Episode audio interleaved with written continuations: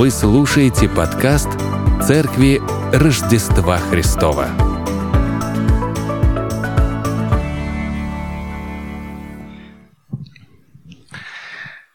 Перечитывая на днях роман «Преступление и наказание», я был сильно впечатлен и даже возмущен а, тем, как гадко себя повел а, Петр Петрович Лужин а, в отношении Сони Мармеладовой.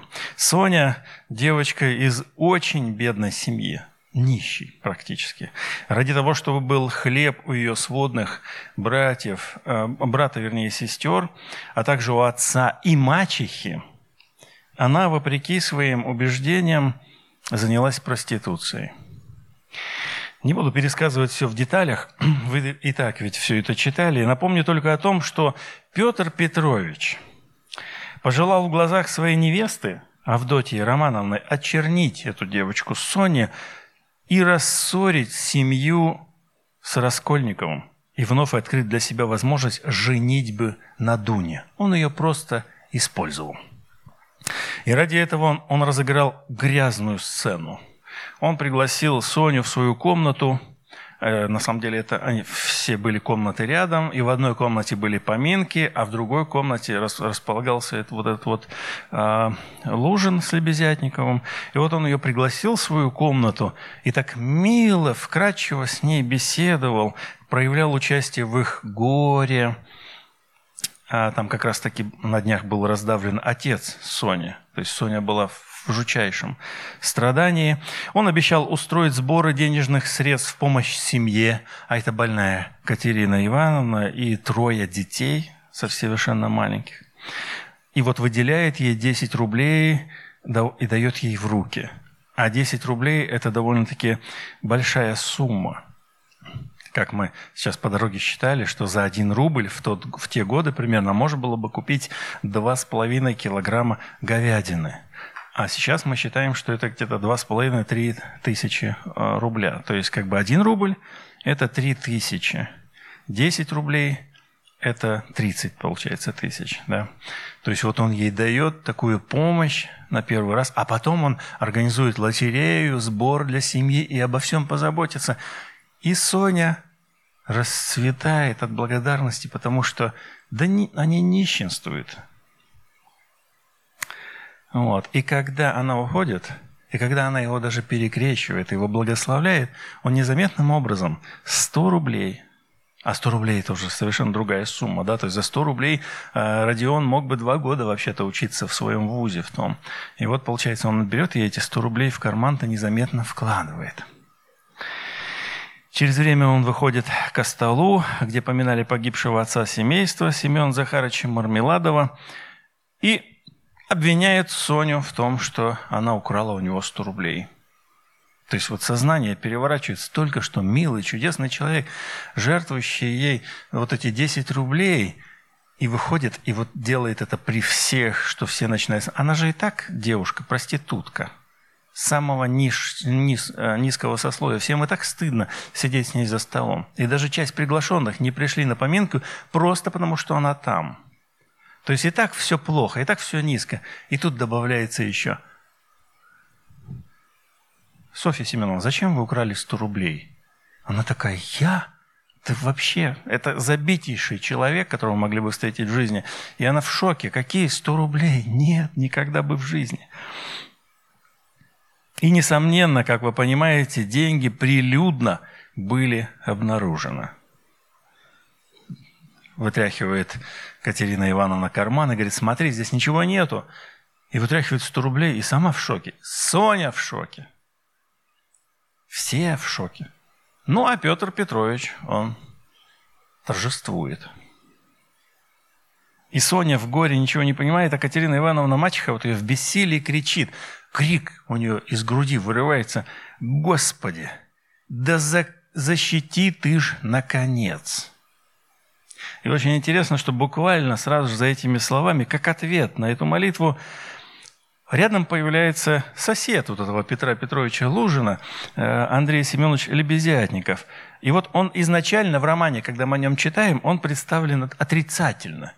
такой негодный персонаж. Да он еще и социалист, который вот эти все идеи новомодные там про, протаскивает, коммуны организовывает. Негативный персонаж. Но читая о его поступке, мы в один голос с Катериной Ивановной проговариваем, «Андрей Семенович, я в вас ошиблась». Потому что она его тоже не любила – а Лебезятников увидел, как Петр Петрович вложил эти 100 рублей незаметно Соне и думал, что это такая помощь. Знаете, когда правая рука не знает, что делает левая. Ну, он, правда, его осудил за это, как бы, ну, понимаете, ну, как бы в, в новом, в, в тысячелетии, назовем это так, в этих коммунах, в социализме, это уже все предрассудки. Ну, то, что вы сделали доброе дело, это хорошо. То есть он это все отметил, но сказать ему не хотел. Он просто сказал, что уважаю. Вот. Потому что он думал, что якобы Петр Петрович такой добрый, что не хотел и внимание привлекать к себе, просто решил помочь. Но когда он стал свидетелем вот этого вот обвинения Петра Петровича, он был сам в шоке и очень горячо вступился за Соню и все подробно рассказал, как было. И тогда уже Петру Петровичу уже э, стало нехорошо, потому что подвыпившие провожающие Мармеладова гости, они как-то пошли с кулаками против него. Но он, в общем-то, убежал. Итак, интрига Петра Петровича рассыпалась. Соня оправдана, но в своем сознании она так и осталась унижена. И Раскольников в этот же вечер обещал быть у нее, как вы помните, сказал, я приду непременно, если приду, расскажу тебе, кто убил Елизавету. И между ними состоялся диалог. Давайте прочтем его дословно. «Положим, Лужин теперь не захотел», – начал он, не, загля... не взглядывая на Соню. «Ну а если бы он захотел или как-нибудь в расчеты входило, ведь он бы упрятал вас во строк-то. Не случись тут меня, да Лебезятникова, а?» «Да», – сказала она слабым голосом, – «Да», — повторила она рассеянно и в тревоге. «А ведь я и действительно мог не случиться. А Лебезятников, тот уж совсем случайно подвернулся». Соня молчала. «Но если б вострок, что тогда? Помните, что я вчера говорил?» Она опять не ответила. Тот переждал. «А я думал, вы опять закричите. «Ах, не говорите, перестаньте!» – засмеялся Раскольников, но как-то с натугой. «Что ж, опять молчание?» – спросил он через минуту. «Ведь надо же о чем-нибудь разговаривать. Вот мне именно интересно было бы узнать, как бы вы разрешили теперь один вопрос, как говорит Лебезятников». Он как будто начинал путаться. «Нет, в самом деле я серьезно – Представьте себе, Соня, что вы знали бы все намерения Лужина заранее. Знали бы, то есть, наверное, что через них погибла бы совсем Катерина Ивановна, да и дети. Вы тоже в придачу, так как вы себя ни за что считаете. Так, в придачу. Полечка также. Потому ей та же дорога. Нус, так вот, если бы вдруг все это теперь на ваше решение отдали тому или тем жить на свете, то есть Лужину ли жить и делать мерзости, или умирать Катерине Ивановне, то как бы вы решили, кому из них умереть, я вас спрашиваю. Соня с беспокойством на него посмотрела – Ей что-то особенное послышалось в этой нетвердой к чему-то издалека подходящей речи. «Я уже предчувствовала, что вы что-нибудь такое спросите», — сказала она, пытливо смотря на него. «Хорошо, пусть. Но однако, как же бы решить-то?» «Зачем вы спрашиваете, чему быть?» «Невозможно», — с отвращением сказала Соня. «Стало быть, лучше Лужину жить и делать мерзости, вы и этого решить не осмелились? Да ведь я Божьего промысла знать не могу. И к чему вы спрашиваете, чего нельзя спрашивать? К чему такие пустые вопросы? Как может случиться, чтоб это от моего решения зависело? И кто меня тут судьей поставил? Кому жить, кому не жить? А ведь перед ней стоял как раз-таки такой вот судья, который принял решение однажды, кому жить, а кому не жить. Да и в истории мы видим множество таких примеров, когда люди многократно принимали такие решения, кому жить, а кому умирать. Ну или даже своими руками приводили приговор в исполнение.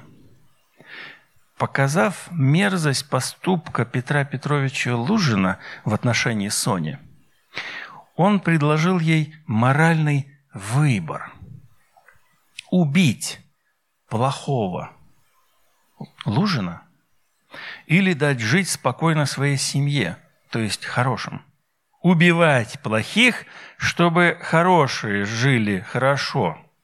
В общем, что выбрала Соня, вы и так знаете, а если не знаете, то прочитаю, поэтому на сем пока ограничусь в цитировании э, э, романа Достоевского. И в этой связи вспоминаются слова Иисуса и горят ярким красным светом. «А кто соблазнит одного из малых сих, верующих в Меня, тому лучше было бы, если бы повесили ему жерновый камень на шею и бросили его в море». И вот теперь мы с вами готовы прочитать отрывок сегодняшний. Давайте прочитаем его. «Не станем же более судить друг друга, а лучше судите о том, как бы не подавать брату случая к преткновению или соблазну». Я знаю и уверен в Господе Иисусе, что нет ничего в себе самом нечистого, только почитающему что-либо нечистым, тому нечисто. Если же за пищу огорчается брат твой, то ты уже не по любви поступаешь. Не надо листать. Моя презентация. Я ее готовил. Знаю каждый слайд. Верните на Иисуса. Третий слайд. Спасибо. Если за пищу огорчается брат твой, ты, ты уже не по любви поступаешь. Не губи твоею пищу того, за кого Христос умер. Да не хулится ваше доброе. Ибо Царствие Божие не пища и питье, но праведность и мир и радость во Святом Духе. Кто сим служит Христу, тот угоден Богу и достоин одобрения от людей. Итак, будем искать того, что служит к миру и ко взаимному назиданию – ради пищи, не разрушая дело Божие. Все чисто, но худо человеку, который ест на соблазн. Лучше не есть мясо, не пить вина и не делать ничего такого, от чего брат твой притыкается, или соблазняется, или изнемогает. Ты имеешь веру? Имей ее сам в себе, пред Богом. Блажен, кто не осуждает себя в том, что избирает – а сомневающийся, если ест, осуждается, потому что не по вере. А все, что не по вере, грех.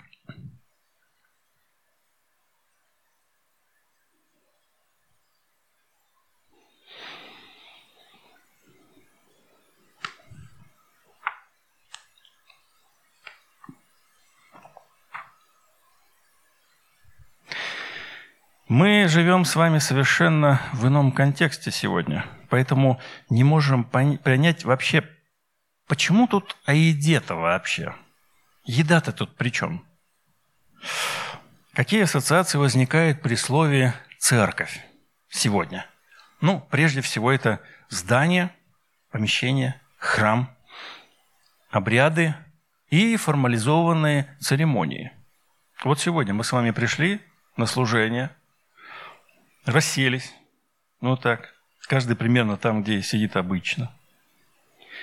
Вперед всех на возвышение вышел ведущий, назовем его литург, и пригласил вас к поклонению. И оно, как вы заметили, формализовано. Несколько песен, обычно три. После первой и второй обычно кто-нибудь да помолится. Далее верую, молитва за детей, ну и так далее. Первые богослужения же представляли собой то, что бы мы сегодня назвали встреча домашней группы, ну или домашней церкви. Ну так Павел и писал, если вы помните, он, он пишет, говорит, «Привет вашей домашней церкви». По сохранившимся свидетельствам, ранние богослужения представляли собой пиры, симпосии. Они назывались симпосиями. Верующие собирались вместе, кушали, общались, молились, вспоминали евангельское повествование, читали письма апостолов. Это было совершенно другого вида богослужения, чем то, что имеем мы сейчас по воскресеньям. Поэтому в этом контексте требования с таким даже не есть вместе понимается совсем иначе. Это означает, что вообще не иметь никакого общения. Не есть вместе – это значит исключить его из своего общения. Я не знаю, с чем можно а, уподобить сегодня такую открытость друг к другу, а, разве что поход мужчин в баню. Вот идешь ты с мужчинами в баню, готов к открытому общению, а находится среди вас такой, который трусов своих семейных не снимает, и ты понимаешь, нет, этот человек совершенно закрыт для нашего общения – ну или, возможно, вы можете подсказать какую-нибудь другую ситуацию из нашего быта, которая бы вот так бы отражала открытость и близость ранней церкви, которая была бы сопоставима с проявлением открытости на симпосиях ранних христиан. Ведь совместная трапеза понималась как застолье пред Господом. Они усаживались, и сам Господь находился вместе с ними. Это была его трапеза – это была в его славу трапеза. Поэтому очень хорошо называть богослужение трапезой Господней. И в том числе, когда литургию мы совершаем верных, когда мы причащаемся, это тоже трапеза Господня, там дары накрыты Господом на стол, и мы их вкушаем. О том, как все это потихонечку пришло всего лишь к одному глотку и маленькому кусочку хлеба, об этом написано много разных книг, но все это заняло несколько столетий. Ранние же христиане собирались вместе, разделяли хлеб, который приносили с собой, и пили вино, разбавленное водой. И имена таких симпосиях писал тогда апостол Иуда, если вы помните. «Таковы бывают соблазном на ваших вечерях любви, пиршествуя с вами. Вечеря любви – это всего лишь одно слово – агапы. Агапа – это любовь. И таким вот образом называли вот эти встречи. Ну, мы их переводим как вечеря любви. А это была трапеза, когда все вместе, вся церковь собиралась вместе и, и общалась, и кушала. Агапа. Это было то событие, когда сердца верующих, почему любовь, агапа – когда сердца верующих сливались в единое одно перед Господом. Они могли даровать друг другу, и мы читаем об этом, святое целование. Каждому ли из присутствующих сегодня в церкви мы готовы даровать святое целование? Это хороший вопрос. Подумайте над ним на досуге. Итак, совместный прием пищи был для ранней церкви неотъемлемой частью их поклонения Господу. И мы с вами поняли уже, что на этих симпосиях собирались верующие, разделенные в своем отношении к еде. Одни ели мясо, а другие ели только овощи. И одни называются Павлом слабые, другие называются сильными. Немощные не могут есть мясо потому что уверены, что это неверно пред Господом. И вот две этих партии, кушающие и не кушающие, смотрели друг на друга с пренебрежением, как мы с вами читали вчера, и осуждением. Поэтому Павел пишет, «Не станем больше судить друг друга, а лучше судите о том, как бы не подавать брату случая к преткновению или соблазну. Вот до этого момента мы могли так поступать? Хорошо. знаете, как бывает, обнуление. Вот до этого момента раз, все, забыли. Давай забыли. Давай, вот, вот все, что было, все прошло. Вот примерно так же апостол Павел говорит, вот теперь больше не будем. Я знаю, вы осуждали, я знаю, вы боролись друг с другом, я знаю, вы спорили, но теперь не будем. А чем мы будем заниматься? Что же нам делать?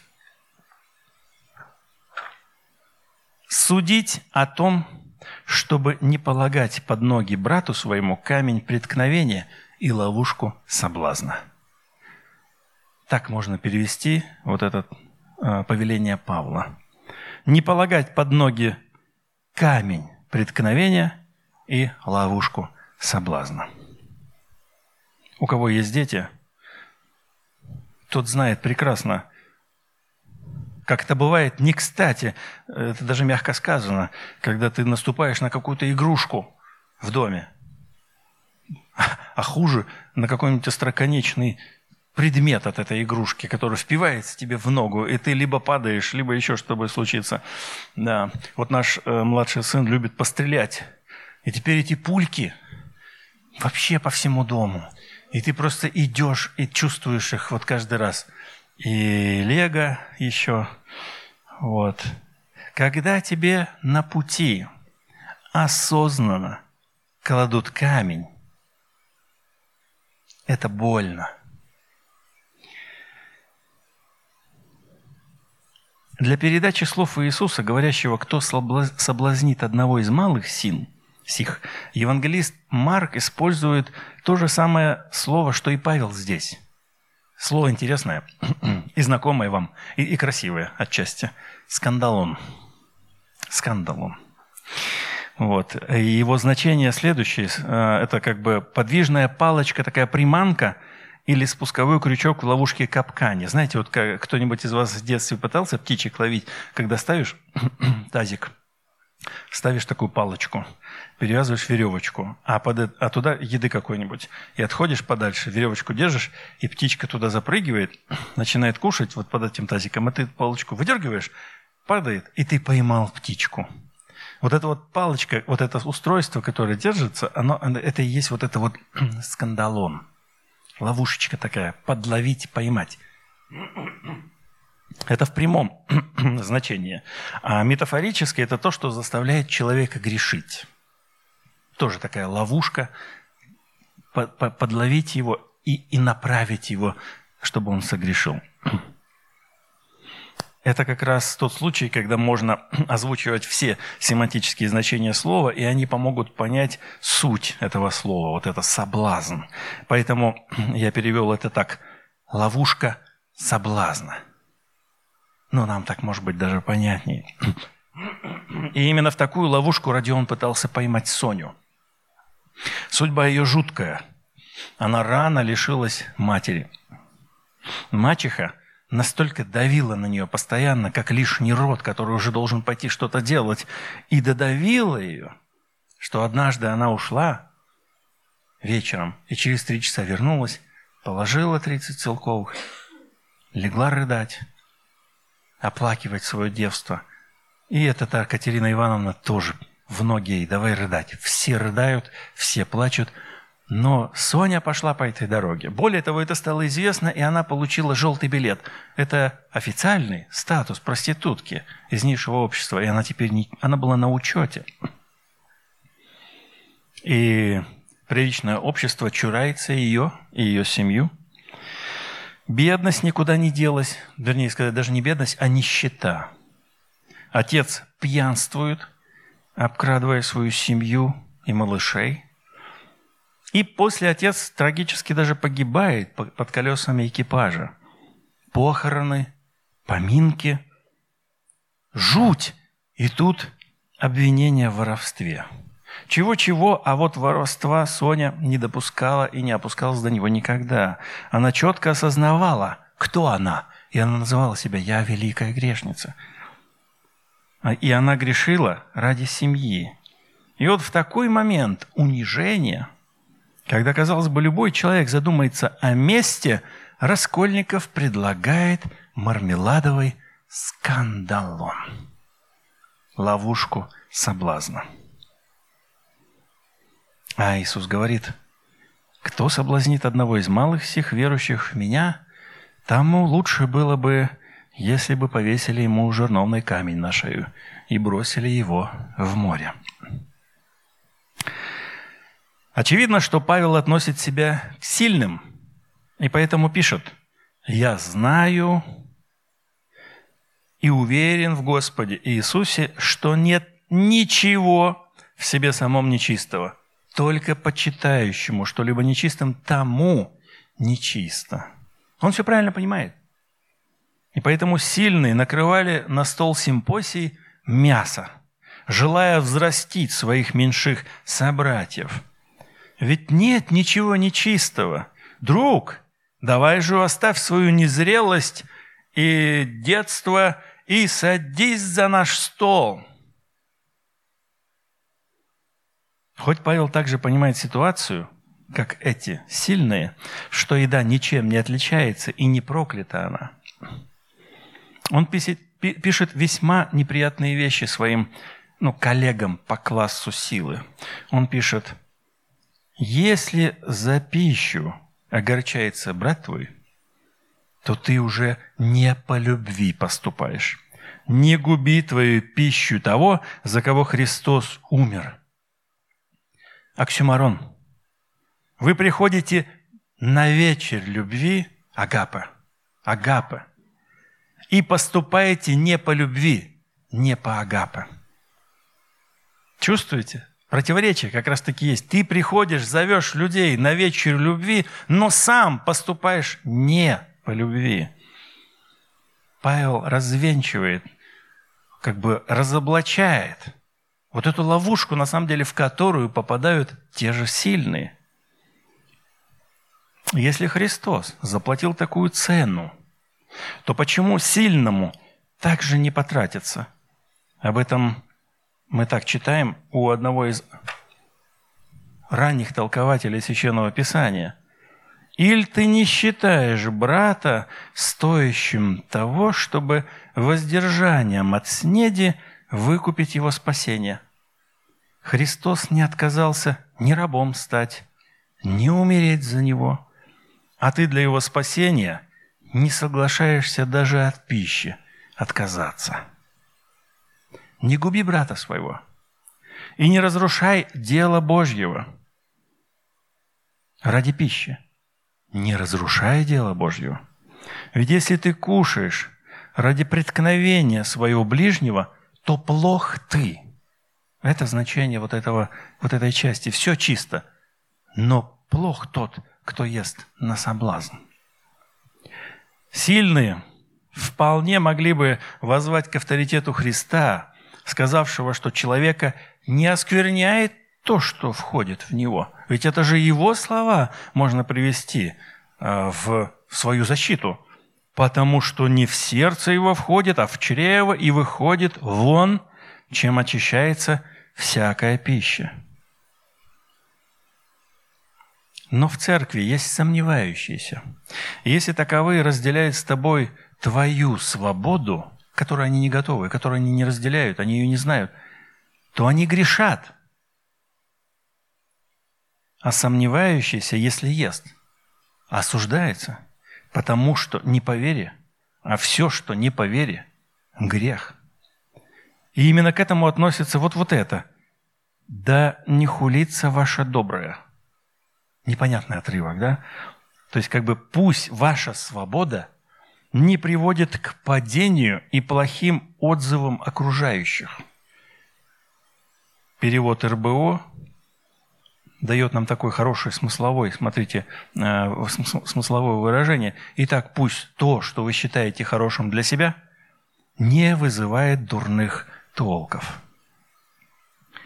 Заключительный призыв и вывод Павла не может нравиться сильным – но надо его смиренно принять и применить.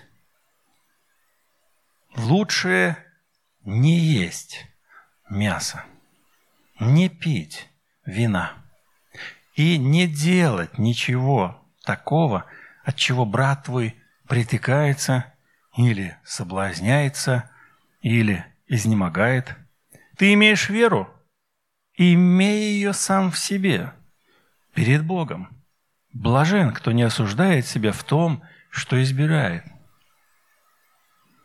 То, что должен сделать ради своего немощного брата сильный, это отказаться от того, от чего брат твой притыкается, соблазняется и изнемогает. Это уже заметки на полях. Я специально сделал скриншот этого и выделил красным цветом. Это заметки переписчиков, которые говорят как бы, что ну такие тексты тоже присутствуют.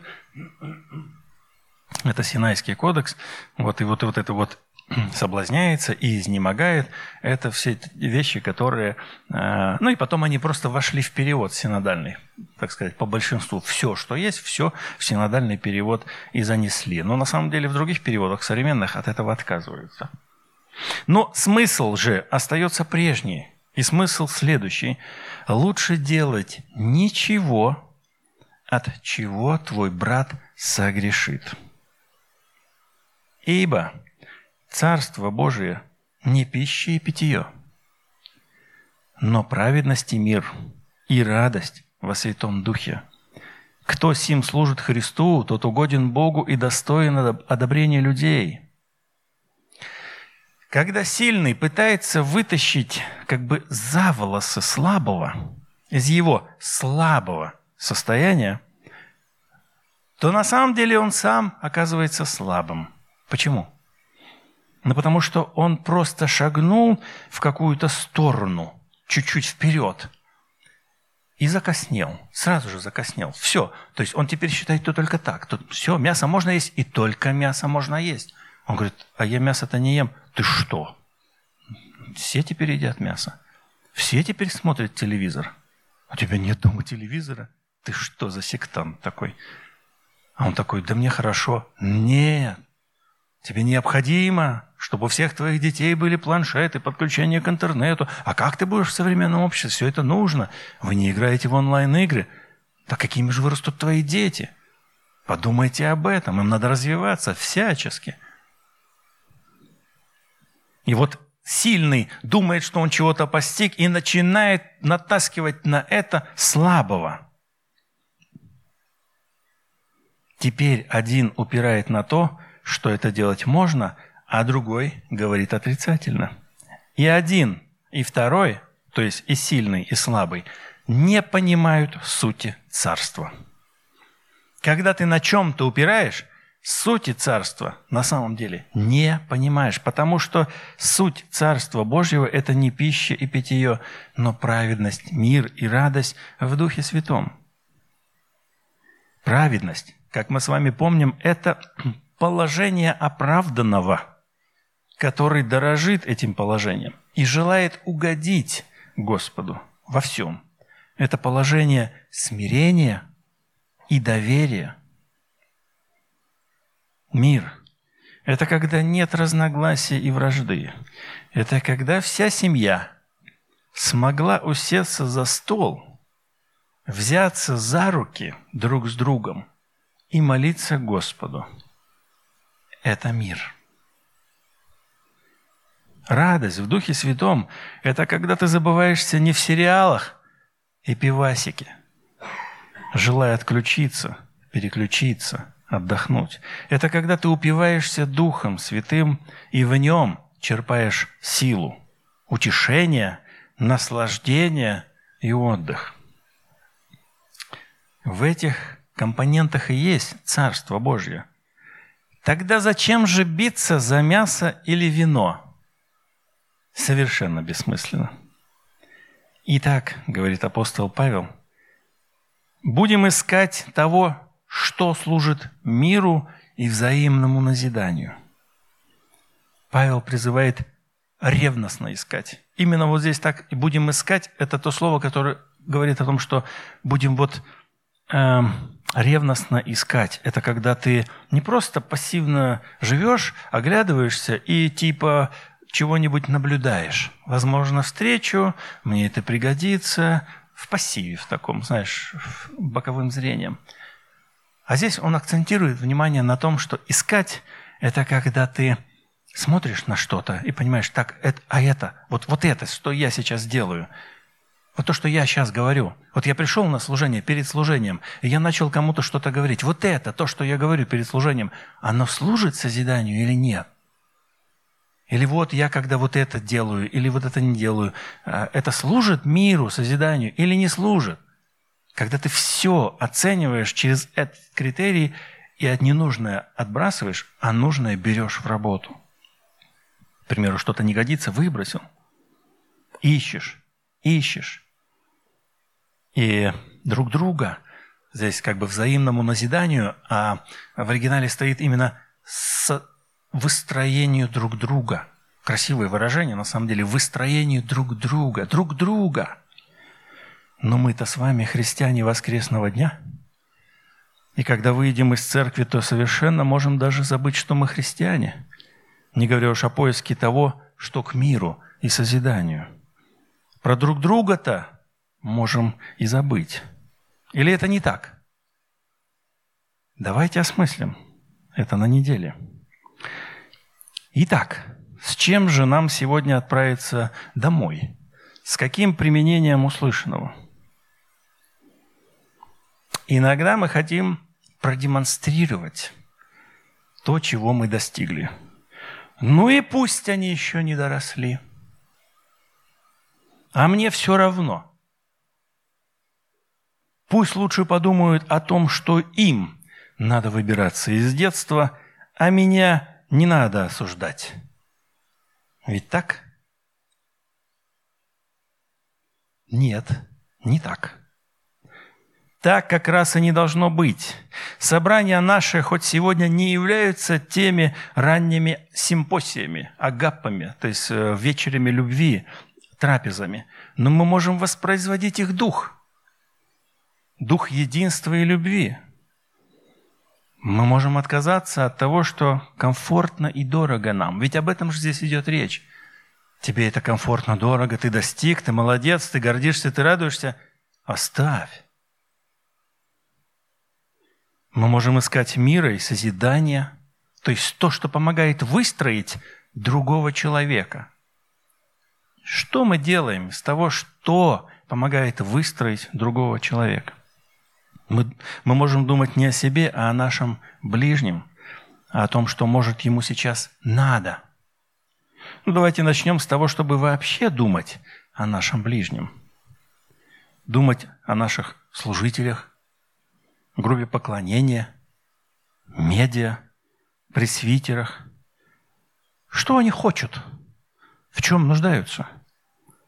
Можно начать с молитвы за этих людей – но само тогда уже родится желание узнать, а что ж там у него? Вообще, чем живет-то он? О чем переживает? Когда ты начинаешь молиться за кого-то, возникают такие вопросы. Помолимся.